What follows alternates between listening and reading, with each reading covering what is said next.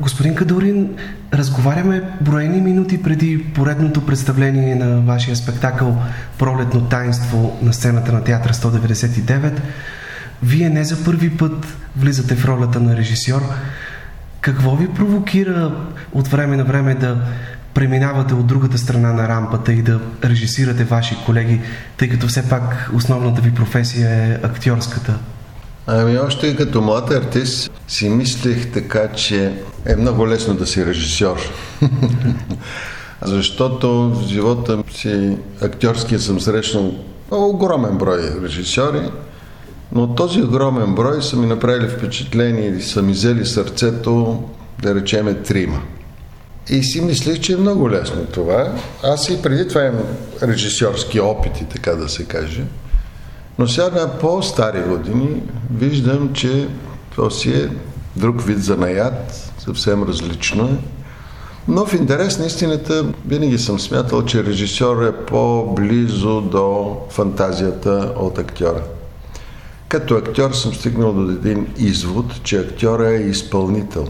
И така този примерният актьор, дори много талантливия актьор, но примерен, е изпълнител. Той изпълнява други функции. В смисъл, първо е драматурга, после е режисьора и чак тогава актьора се докосва до това, което се нарича творчество.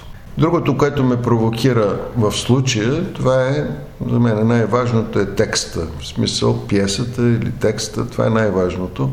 А ако когато четеш една пиеса, главата не ти ражда някакви образи, които по-нататък искаш да достигнеш, или някакви идеи, или някакви вношения, които трябва да направиш на залата, значи текста не ти въздейства на тебе, значи няма защо да се занимаваш с него. Като актьор, никой не те пита за това. Дават един текст и почваш да играеш. Нали? Докато като режисьор, вече ти можеш да си избереш дали да правиш този текст или не. И този текст ми направи такова впечатление затова направих това представление. А кои са тези трима режисьори, които казвате, че са оказали най-сериозно влияние върху вас? През ами те са Леон Даниел, Коко Азарян и Гриша Островски. Работил съм и с много други. Примерно Иржи Менцел прави тук едно представление, което играхме 14-15 години в сатиричния театър. Николай Поляков ме е вкарал, така се каже, в театъра. Той ме направи по някакъв начин, ме зареби за театър. Но да, така... Вие сте участвали в една негова школа още в Пазарджик. Да, да, за това говоря. За това говоря. Гриша Островски пък е вашия учител в Витис. Точно така, да, точно така. И една от първите ви роли в Еквус. Еквус е първата ми роля на професионал. Където се партнирате с големия Николай Бинев. Да, да, да. Просто с Николай бяхме, освен близки приятели, много често сме си партнирали на сцената. Той пък е един, една от моите големи срещи с актьор Лъка, Николай Бинев. Освен Еквус, вие сте играли и Моцарт, и Салиери в различни постановки по да. Амадеус. Означава ли това, че драматургията на Питър Шафър така взема по-особено място сред вкусовете ви, предпочитанията ви? Какви спомени пазите от тези роли? А да, аз наистина мисля, той почина преди известно време Питър Шафър, но мисля, че той е един от най-големите драматурзи на нашето време.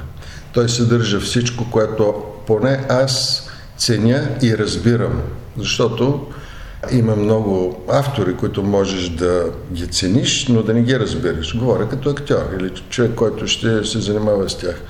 Докато Питър Шафър ме впечатли с това, че значи в пиесата Амадеус той толкова дълбоко беше изучил материята, че даже имаше точно, че погребението на Моцарт в общия гроб се е случило, е имал двама-трима души, просто защото било много лошо времето. Дори това имаше в пиесата.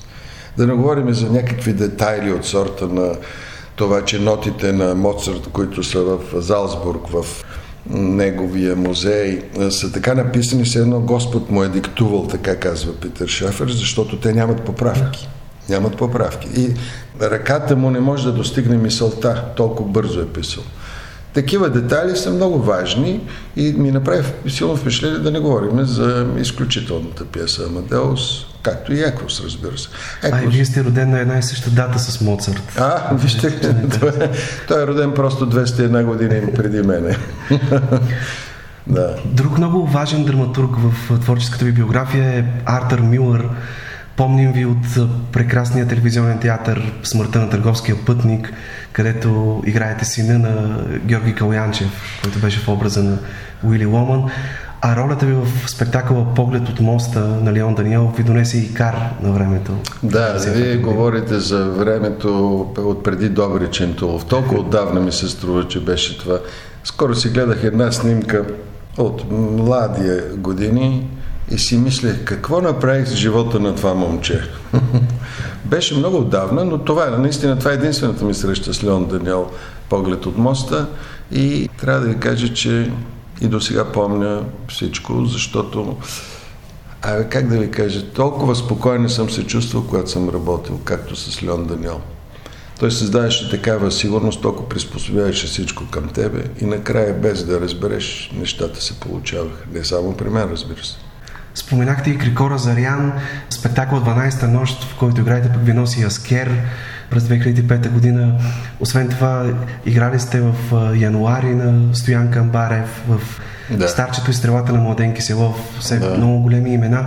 Да. Кое е най-важното, което научихте от тях и ползвате ли сега тези уроци когато пък вие режисирате ваши колеги на сцената? Ами несъмнено ти взимаш това, което ти прави впечатление като актьор и мислиш, че го помниш и се опитваш да го прилагаш. То е някакъв коктейл, правиш собствен на това, което работиш с актьорите, но ако всички нещо ги обединява, тези режисьори, които ги изброяваме, това е, че те работят с актьора добре. Актьора се чувства комфортно, създаваш му самочувствие, и той разкрива собствените си възможности. Ако ти си агресивен към него, мислиш си, че само ти си правя, мислиш си, че той не може да достигне твоите въжделения за даден образ, ти много бъркаш. Просто трябва да... Това е взимен процес, звучи клиширано, но трябва да му се довериш, за да направи той най-доброто. И тогава ти си казваш, да, ето това трябва да бъде, така трябва да бъде.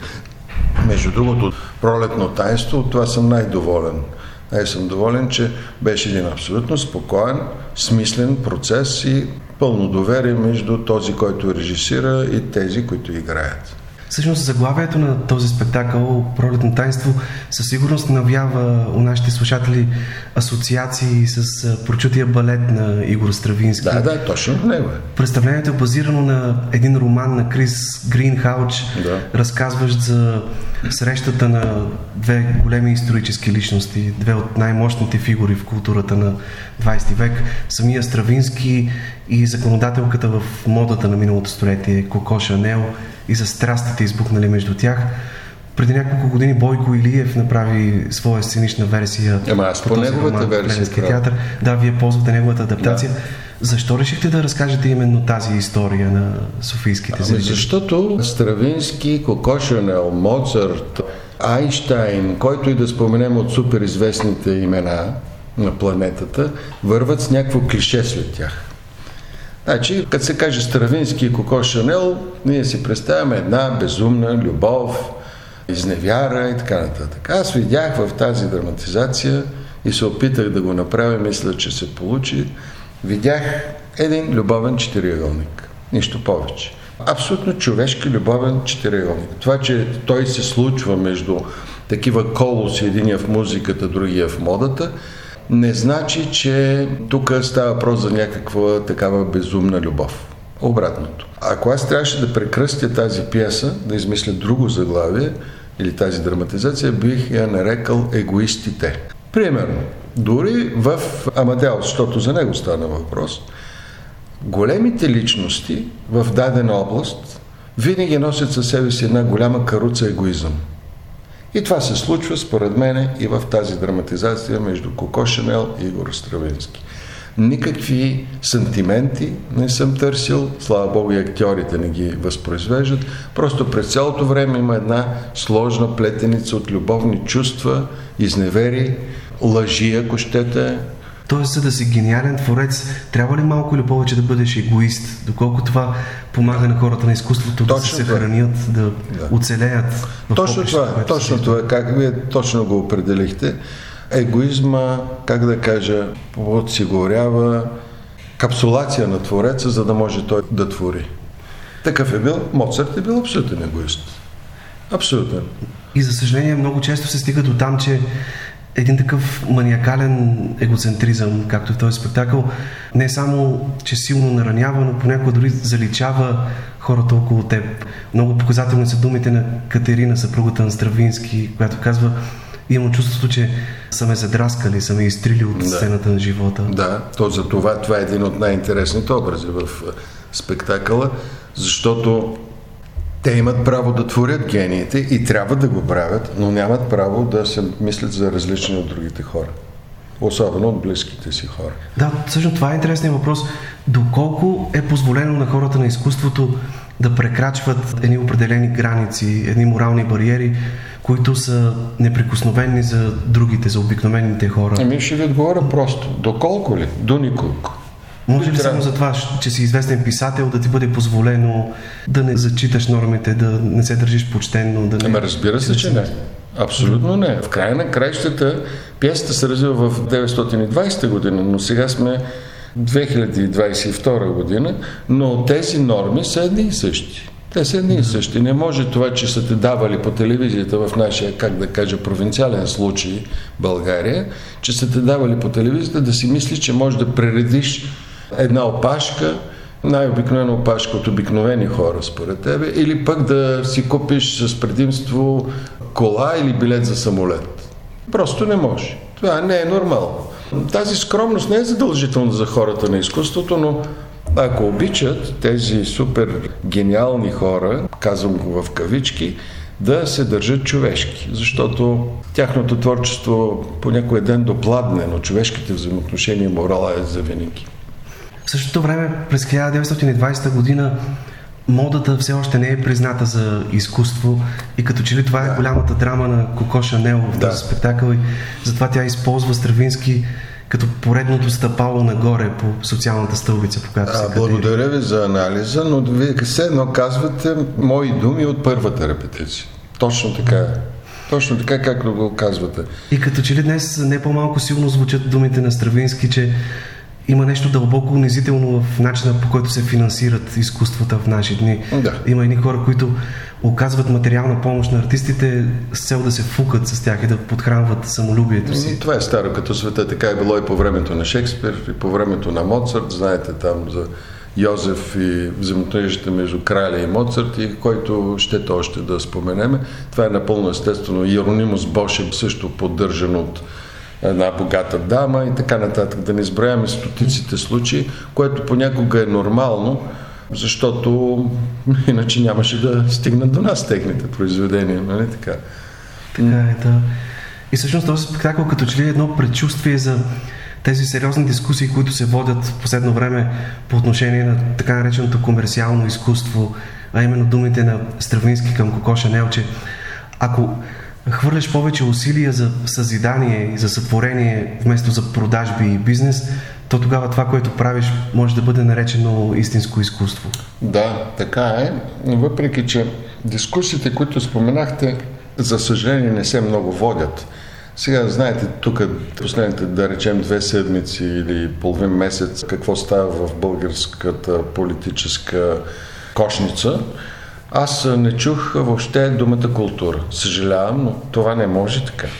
Значи тази кошница се бунтува вътре, просто защото няма достатъчно култура въобще или не се обръща внимание на културата. Пак това е клише, но за съжаление е факт. Никога в предизборни кампании, в така, платформите на полиците, културата почти не се споменава. Ами те не го споменават, знаете ли защо според мен? Просто защото не я познават културата. Това са хора, които не ходят на кино, не ходят на театър, не ходят на балет и които обаче обичат да се снимат с някой по-известничък. Но те само се снимат с него, но не ходят, не разбират, не мислят за това. Сега разбирам, че има много други неща, които трябва да мислят. Но трябва ли аз като обикновен гражданин да мисля за политика и да се тормозя, те да не се тормозят за културата и не само своите, на децата си, бъдещите хора и така нататък. Много съм отчаян в това отношение, от отношението на политиците към културата. Съжалявам, но това е някаква такава вегетация, иска да достигнем до някаква вегетация, но ни няма да го позволим. Абсолютно, аз също споделям думите ви. Тук в спектакъла като че ли виждаме и един конфликт между от една страна патриархалния, традиционния морал с ценностите, които той проповядва за вярност в семейството, за страх от Бога, за един благочестив живот. И от друга страна темата за така по-свободните отношения, за емансипираността, за либералните възгледи по отношение на семейството, изразител на които е Коко Шанел с нейните разбирания за свободната любов? Значи, като ви слушам, аз съм си загубил времето, че съм ги режисирал, защото трябваше вие да дойдете и да направите анализа на тази пиеса. Всичко, което казахте е точно така. Наистина, Игор Стравински и Катерина, неговата съпруга, целта ми е била наистина това, как едно дълбоко патриархално семейство, идващо от консервативната Русия, с едно богато възпитание, би казал аристократично, не би казал аристократично възпитание, се оказва в, как да кажа, новият Париж, новият в изкуството, модата и така нататък. И се получава един сблъсък. Представете си, той е приятел с Кокто, приятел е с Пикасо, Пикасо с, големите. с големите и изведнъж четирите си деца се оказва в къщата на една, бих казал все още, жена талантлива, но първиньо. Просто първиньо, каквито ние имаме много тук. Разбира се, на много по-високо ниво. Една жена в това време, 920 година, за която работят тогава, в този момент, 350 души. Тя е превърнала всичко в фабрика. Както света не е подготвен за това. Една жена, която прави някакви страшно нови неща в модата, която претендира модата да стане изкуство, може би справо, аз не я критикувам, разбира се, аз се възхищавам на тази личност Коко Шанел и се сблъсква с една силно патриархална двойка с четири деца. Е, това не е ли конфликт? Прекрасен това е много интересен конфликт за драматургия. За драматургия, да. то е готово. То просто трябва да се изиграе честно. Да се изиграе честно. А, искахте ли от актьора Димитър Баненкин да свири на пияно в спектакъл звучат няколко музикални теми? Значи това не е възможно, защото първо трябва да кажа, че Милен Апостолов, композитора, аз съм много впечатлен от това момче. За първи път, как го и видях, дето се казва, не е възможно актьор да свири до такава степен на, на сцената, виртуозно. виртуозно. Всичко, разбира се, е изпълнено от Милен Апостолов има и някакво решение, така зрителя да не се дразни от това, че актьора не свири. Защото той зрителя винаги знае, че актьора не свири, че това е Димитър Баненки и ние Стравински, но в нашия случай малко така сме го той, примерно, композитора направи така, че е деформирал някои произведения, едното от произведенията, примерно на Чайковски, казва се Думка. Но той го е деформирал все едно самия Стравински как ще го изсвири за което съм много благодарен. Или пък в началото започва с един фокстрот, който го свири Стравински, ама все едно Стравински свири фокстрот, а не да речем Рей Чарлз, да речем. Или а как всъщност подбрахте актьорския състав в представлението? Ами, да, трябваше доста така да си порова в главата, за съжаление. Признавам се, аз напоследък не ходя много на театър, просто защото много играя, снимам и не, си не ми остава време. И трябваше да се порави. В интерес на истината, Коко Шинел играеше Симона от театър Симона София, Халачева. Халачева от театър София, но тя имаше напълно уважителни причини да е жива и здрава, да я смениме с Невена Невена Калудова, Калудова. в ролята на Коко Шанел. Да, за което пък се така е браво на Невена, защото за 9 репетиции такава сложна роля, но всичко беше, според мен, безболезнено, точно. И ако има една дума, която да определя нашия репетиционен период, това е смисленост. И Силвия Петкова и и Мариана Миланова. Мариана Миланова. Значи аз се опитах да направя произведение, така да се каже произведение, в което актьорите мислят и не викат. Викането в българския театър много ме дразни, защото то не винаги е подплатено с необходимост от викане. Освен това, тук е камера сцена. Благодаря на 199 театъра, защото това е специално място за мен. Аз тук от колко години, от 30 няколко години присъствам по някакъв начин в репертуара на този театър. Но като гледам някой хубав примерно филм на Бергман, кой друг да каже, Тарковски, Кой вика там? Те хората гледат, мислят, общуват. И мисля, че се получи такова произведение, такава постановка, в която актьорите общуват, мислят, крият. Да, много деликатно, много Деликатно, финно, без да, да. се крещи Да. на сцената. Да, да, да. Това Това наистина е постижение. Да. И без този, напоследък ме дразни, ме винаги ме дразнал, този театрален ентусиазъм. Трябва да си много енергичен, силен и всичко е важно на сцената и по този начин зрителя се уморява. Уморява се. Даваше пример преди много години професор Островски, моят професор, един от колегите много активно говореше и викаше така. И той вика, виж какво, аз съм видял човек, който е заспал на вършачка. Вършачката, това е едно чудовище, което произвежда такъв шум, че просто не може да седиш до него. И той вика, той е просто се спал, защото е свикнал с шума на вършачката. Ти сега като една вършачка, реплика след реплика, високо, високо, и той зрителя му става безинтересно и представя да те следи. Тези дни гледах още един ваш режисьорски спектакъл, който се играе с голям успех и в София, и в различни градове от страната. Петък 13, една ситуационна комедия на френския драматург Жан-Пьер Мартинес, който напоследък е доста популярен у нас. Негови пиеси Да. са част от репертуара и на Малък градски театър, и на сатиричния театър.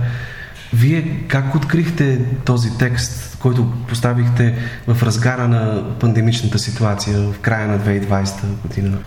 Ами точно тогава си мислех, че трябва да се намери някакъв текст, който задължително да е фойерверк, да е забавен, да не притиска зрителя. И слава Богу, покрай една моя позната преводачка, тя ми го изпрати, попаднах на този текст. И да ви кажа, и до сега съм адски така впечатлен от това, че те за колко време, по-малко от година, вече имат към 60-70 представления. И в Брюксел ходиха да играят в Люксембург. И Страхотно. те, те, зрителите Христо се хилят непрекъснато и се смеят. Мариана Миланова. Да, просто това, да трябва да има и такива постановки. И зрители има нужда от всякакъв вид жанр. Всъщност, колко трудно се прави комедия? Вярно ли е, че за да играеш добре в комедия, трябва да си минал през трагедията, да си я усетил, да си я осмислил, за да можеш да и се надсмееш? Това казват актьорите, които играят само комедия. Това не е верно, според мен. Актьорите, които играят само комедия, казват, че техният е много по-сложен техният занят от драматиците, така да се каже. Аз така имам претенциите да съм погледнал професиите от двете страни, и от драматичната, и от комичната, и въобще не съм съгласен с това. Защото, ето, един прост пример ще ви дам. Един драматичен актьор може да бъде смешен и да играе комедия. Но един актьор, който изцяло е влязъл в комедията, много трудно ще влезе в драмата. Това го наблюдавам, поне по нашите ширини. Как да ви кажа, какъв пример да ви дам от световния? Роберт Де Ниро. Силно драматични, ексцентрични герои, какви ли не герои, и в същото време много добре се справя в комедийни роли. Това какво значи? Много просто. Навсякъде е честен, точен и талантлив. Но е много важно да усетиш жанра. Не може Да, в една драма да търсиш смешки, в едни смешки да търсиш драма. Ситуационната комедия си е истински занаят. Тя си има свои закони и правила. О, и... да, да. Ето да видим сериалите, които произвеждат.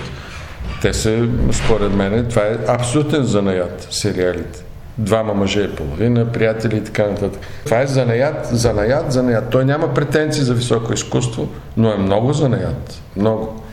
А тук понякога се случва следното. Тук се объркват жанровете. Не може, пак повтарям, в една драматична постановка да излезе един и да каже, «Абе, тук може да стане много смешно и, и зрителя се обърква. Жанра е най-важно. Между другото, пак за пролетно таинство се сетих, много така сме си говорили за жанра. Трябва да се пази жанра. Примерно и аз и Митко Банинки, да речем, имаме сцени, които може да се направят тук, тебе малко парадоксално, смешно, не, забранено е, иначе зрителя го губиш. Жанра е велико нещо от времето на Шекспир. Вие сте и много добър актьор. Аз и до днес така има ваши роли, които помня. Примерно вашият Вучо Ваню, така един от любимите ми образи. Все още Съжалявам, че спектакъл вече не се играе. Сега, последните години, може би една от най-силните ви роли е тази на Маркиз Дюсат в театър Българска армия. Какво е по-различното, когато трябва да играеш такива знакови фигури от историята? На вас често ви се е случвало, споменахме и Моцарт, и Салиери, Толстой, художника Марк Ротко, сега и Маркиз Дюсат. Хора, които така имат сериозна биография и също време и много митология около тях. Ами, трябва да знаеш колкото може повече за персонаж, историческия персонаж. Но трябва да знаеш в същото време какво да вземеш от него. Не можеш да вземеш всичко. Не е необходимо. Защото ти не се занимаваш с документалистика, ти коментираш тази личност. Ти коментираш Марк Ротко художник. Не можеш да си 100% с него. И взимаш от него това, интуитивно пак, взимаш това, което първо ти предлага драматургията и второ това, което ти предлага твоето усещане, твоето чувство. Примерно, Марк Ротко слуша класическа музика. В исторически план говоря. Много слушал класика. Пуши. Какво още да ви кажа? Нервене. Избухлив. И взимаш това, което ти върши работа. И давам пример просто с Марк Ротко. Моцарт, Лиглю, как кажа, Женкар, алкохолик на края на годините си, последните години. Но в същото време чуе ли една нота и става дете. Ето това взимаш. А при Маркиз Дюсад какъв беше подходът ви при изграждането на неговия образ? Кое така се стремихте да извадите на показ, да подчертаете в неговия така доста противоречив характер? В интерес на истината за Маркиз Дюсад много малко, поне в България, може да се намери за самата личност Маркиз Дюсад. Тук там е каквото можах прочетох, но то си остана на нивото на кака, интернет, на Google, което не е достатъчно, разбира се.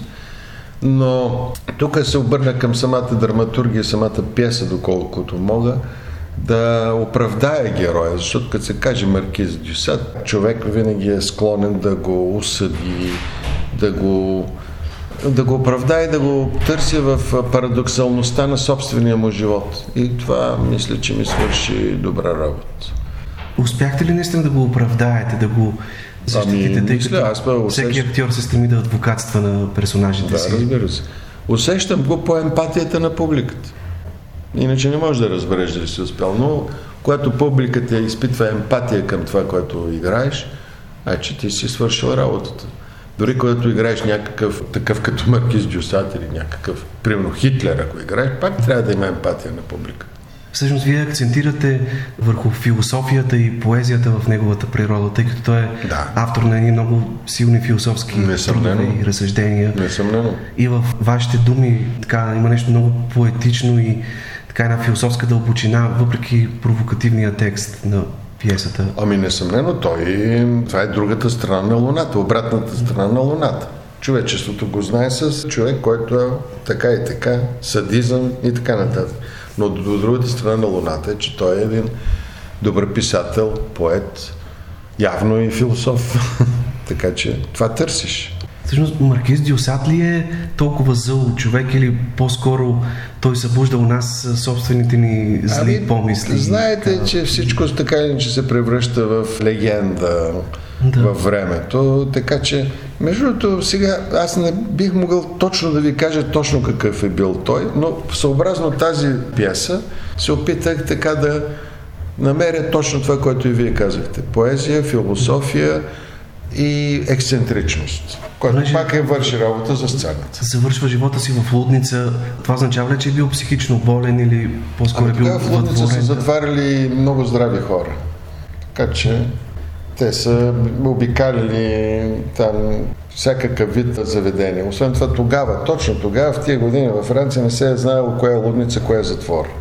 Така че тук пак взимаме, което може да ми свърши работа. В лудница не значи да има диагноза шизофрения, параноя. В лудница могат да затворят и по-ексцентричен човек. Така че това ми вършише работа, затова си мислех. Защото той е в лудница, обаче в същото време е облечен като маркиз. Не е тези луди, които се влачат с едни роби и така нататък, като от филма Франсис, примерно и така нататък. А просто си е ексцентричен човек. Той е винаги интересен ексцентрика да си играе на сцената. Но винаги. Те са стотици такива примери в живота. Вие имате прекрасно чувство за хумор и казват, че умеете да разказвате много увлекателно различни истории. От кого сте наследили артистичния си талант? Доколкото знам, майка ви е била много артистична личност, с много интелигентно чувство за хумор и така е умела също да разказва много цветно, много интересно и да имитира различни хора. Нека и през миличката, наистина, точно не, тя каквото, тя е от Банско, моята майка, и каквото и да разказваше, беше много така, всички я слушаха с интерес и много се смееха. Беше много приятна жена, разбира се, като всяка майка, но тази част съм взел от нея. Баща ми беше професор, малко по-така, съсредоточен човек, но и той, беше, пък и той беше винаги усмихнат. Вие сте бил много добър така по математика. И да, вие доста неща сте научили за мен. Да, аз имам да. второ място на Олимпиада по математика. Колко тогава съм бил 13-14 годишен, да речем, или 15, не мога вече, забрал съм. И така, задачите ги решавах с голямо удоволствие. За съжаление сега не помня нищо за и квадратно уравнение да ме пита някой как се решава, което тогава така просто го премяташ, вече съм позабравил. А интересното е, че през годините сте бил преподавател в три различни университета. В Витис като асистент на вашия професор Гриши да. Островски, в Нов Български университет и в Югозападния университет в Българград. Да. Защо в един момент се отделихте от тези ваши занимания и бихте ли се върнали отново към преподавателската? И на трите места по различни причини. От Витис се отказах, просто защото моят професор вече не преподаваше. Аз не исках да а освен това в Витис, аз съм от тези хора, които много се втурват, каквато и задача да е. Там се губи страшно много време, пък все пак аз тогава бях млад актьор. Но когато професор вече престана, той му беше последния випуск, аз нямах място там, иначе до сега щях да съм професор като моите колеги Наско и Вайло. Шегувам се. А пък от Благоевград се отказах, защото беше много тежко. Това бяха Жан, Виденово, Жан Виденово време. Това бяха едни, един рейс, тръгваше, оставете ме мене, но в 5 часа сутринта от Чератон тръгваше един рейс пълен с професори. Професор Сейкова, и разни други професори по други специалности. Професори, професори, професори, горките ние всичките. Аз млад човек, но те хора на възраст, 5 часа отиват, седят там цял ден, вечерта ги връща един рейс, абе голяма мизерия беше. Защото си мисля, че днес има на какво да научите младите хора и е, Абе, това си е, как да ви кажа, това си е, тая дума, дет само се търкаля напоследък, това наистина е отговорност, но си отделно изисква много енергия.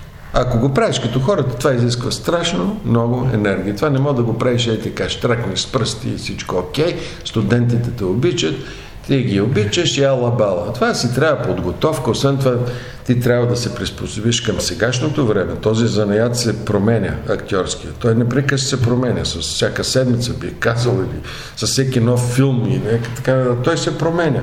А ти не можеш да им плещиш това, което е казал Тавстаногов преди 120 години. Това е пълна глупост. Или Станиславски. Станиславски от него можеш да извадиш все още някои неща, но но те ще те гледат като някаква архаика, ако ти не можеш да кажеш нещо за съвременния начин на присъствие на сцената, съвременни актьори, съвременна драматургия, съвременни книги, автори. Ти ставаш един дърт глупак, който им бърбори, каквото си знае. Това е абсолютно противопоказно. Освен това, добър, тук сте прав, значи добрият преподавател трябва да бъде добър в нещо друго. Или добър режисьор, или добър актьор, иначе те му нямат никакво доверие студентите, се прави. Седи един, той бърбори, бърбори, бърбори, те да го гледат на сцената, кой актьор и викат, але той какво дърво е. Да. Личният пример в това отношение е много важен. Но пък за да си добър актьор, трябва пък тук енергията да си слагаш, тук да си влагаш усилията и не може две дни под една мишница. Така че... Според мен доказателство за това, че вие сте добър актьор е това, че играете в много представления, които имат дълъг сценичен живот. Какво е нужно всъщност, за да можеш във всяко следващо представление да играеш така, все едно, че ти е за първи път, със същата енергия, със същото любопитство, т.е. да успееш да запаметиш първото си впечатление от ролята и да успяваш да го възпроизвеждаш всеки следващ път, въпреки че сигурно отдавна ти е омръзнало да повтаряш едни и същи думички от сцената. Това с дългия сценичен живот не зависи от актьора. То зависи от цялата трупа, от режисьора, да. от ситуацията, зрителски интерес и така нататък, от драматургията. Но това е много дълга тема, другата част от въпроса ви.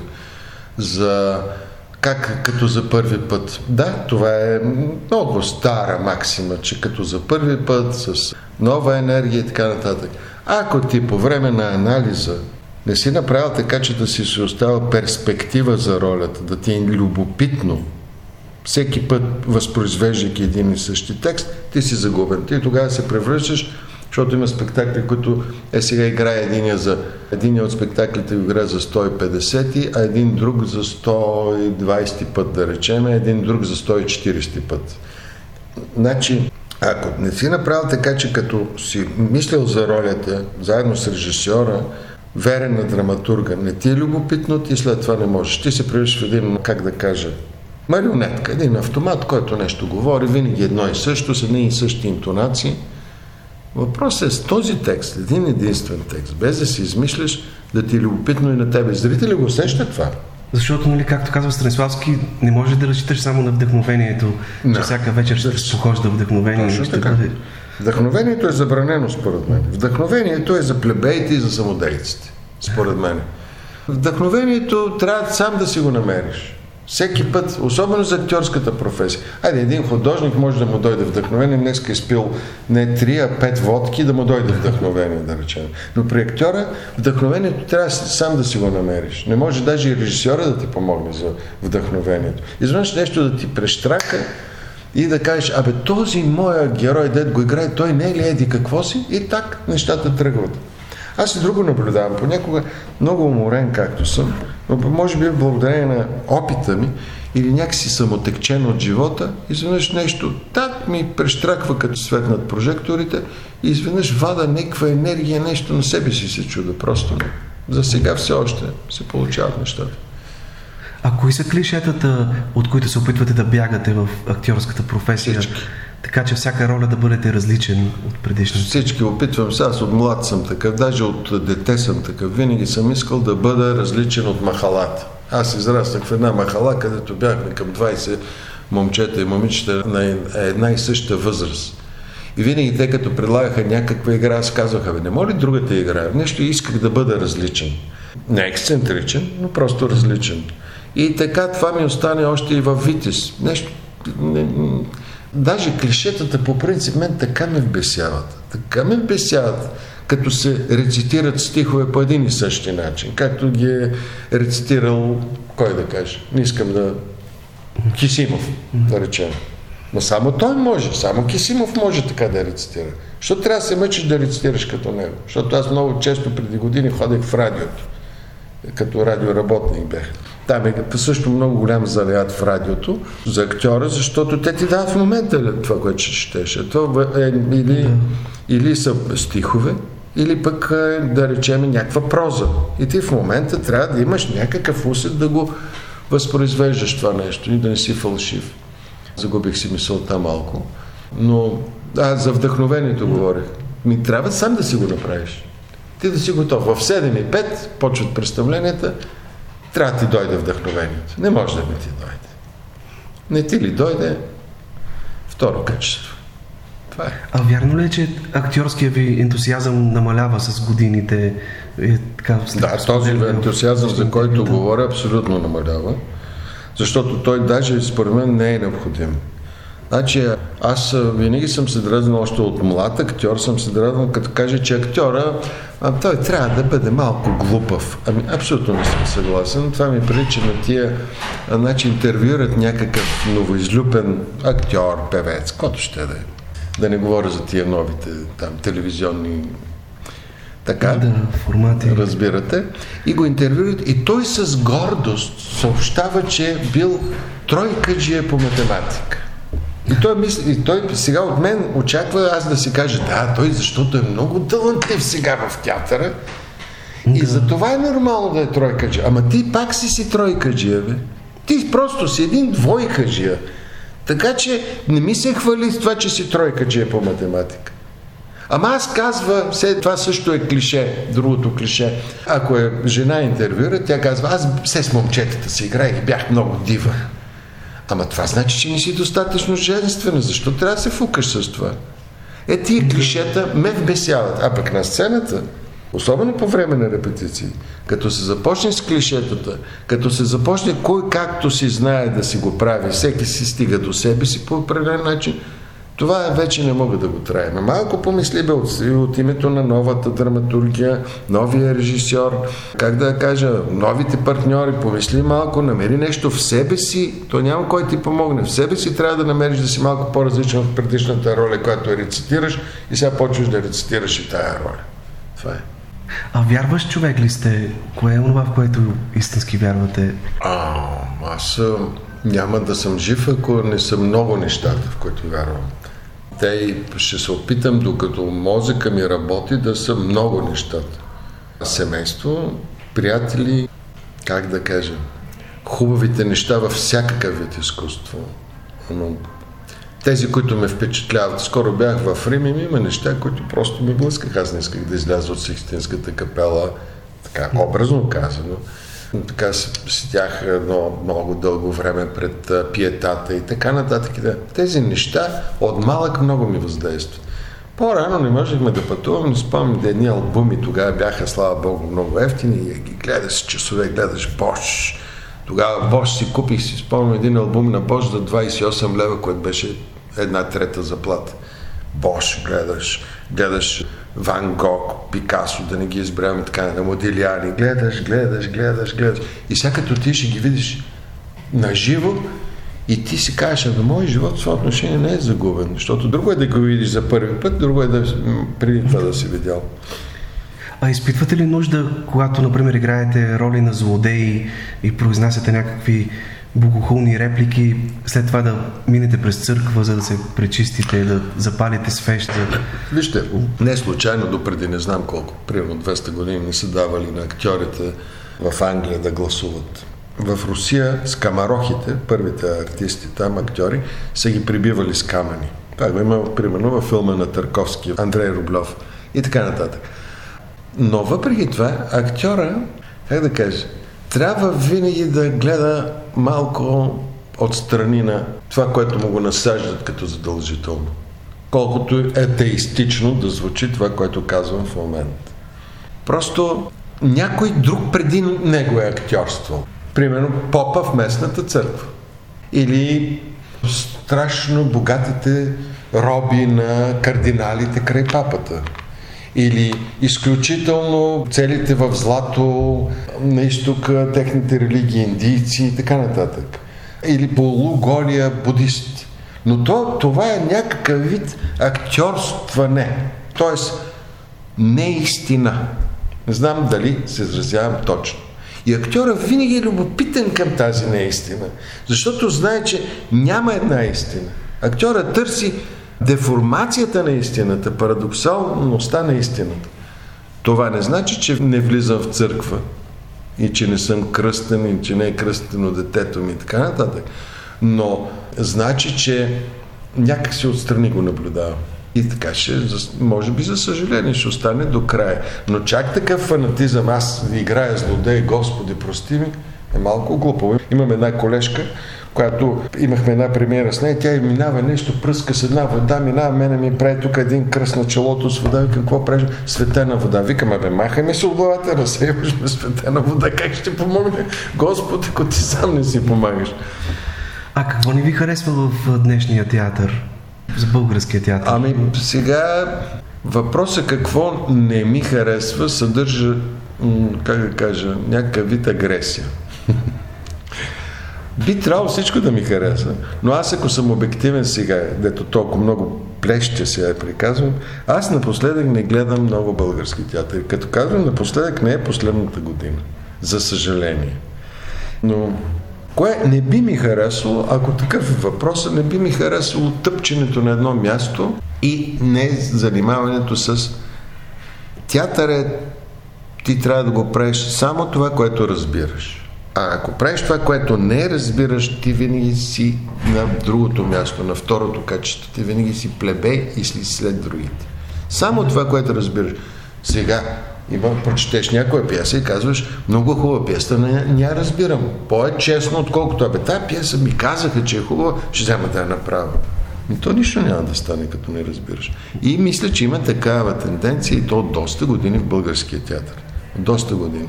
Е, сега ще правим Жан Жюне, сега ще правим Бекет, сега ще правим не знам какво се говори за първите години на демокрацията. Е, да, бе, ама чакайте, преди това има някакви други деформации. Сега ще правим ЮНЕСКО. Ема как ще правиш ЮНЕСКО? Ти не знаеш защо се е появил ЮНЕСКО, откъде е дошъл ЮНЕСКО че това е някакъв вид ново търсене на едни хора, които са презадоволени от култура и от театър, да речем и така нататък. Не, трябва да правиш само това, което разбираш. Това е моя отговор. Вие бяхте и директор на Младежкия театър и ако не се лъжа точно, по време на вашето ръководство беше завършена новата сграда на театъра, в която не се лъжите, да. помещава.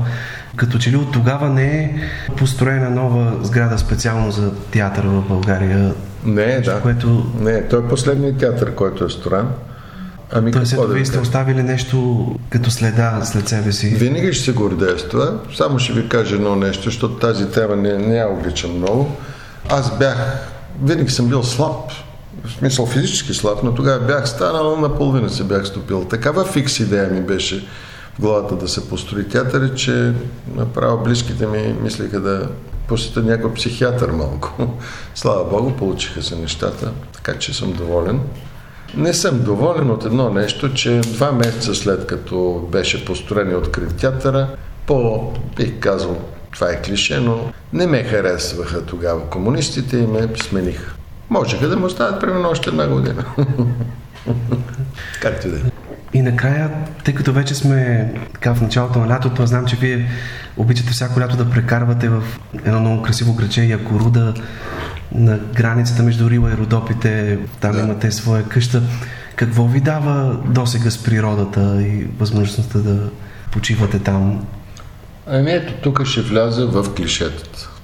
И те са следните. Първо там са баба ми и дядо ми са живяли. И освен до сега с изключителната природа там, има нещо, което чак само там аз го разбирам и го усещам по-скоро. Не разбирам, но го усещам. Корена е много важно нещо. Корена ти. Откъде си?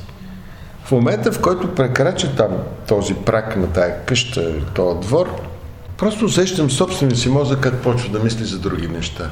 И от време ми изникват само приятни спомени от детство, от юношество и така. Аз не съм живял никога там в Икоруда, но така през лятото са ме пращали. И там харесвам и хората, харесвам и така различните хора, с които общувам там, а те не са малко.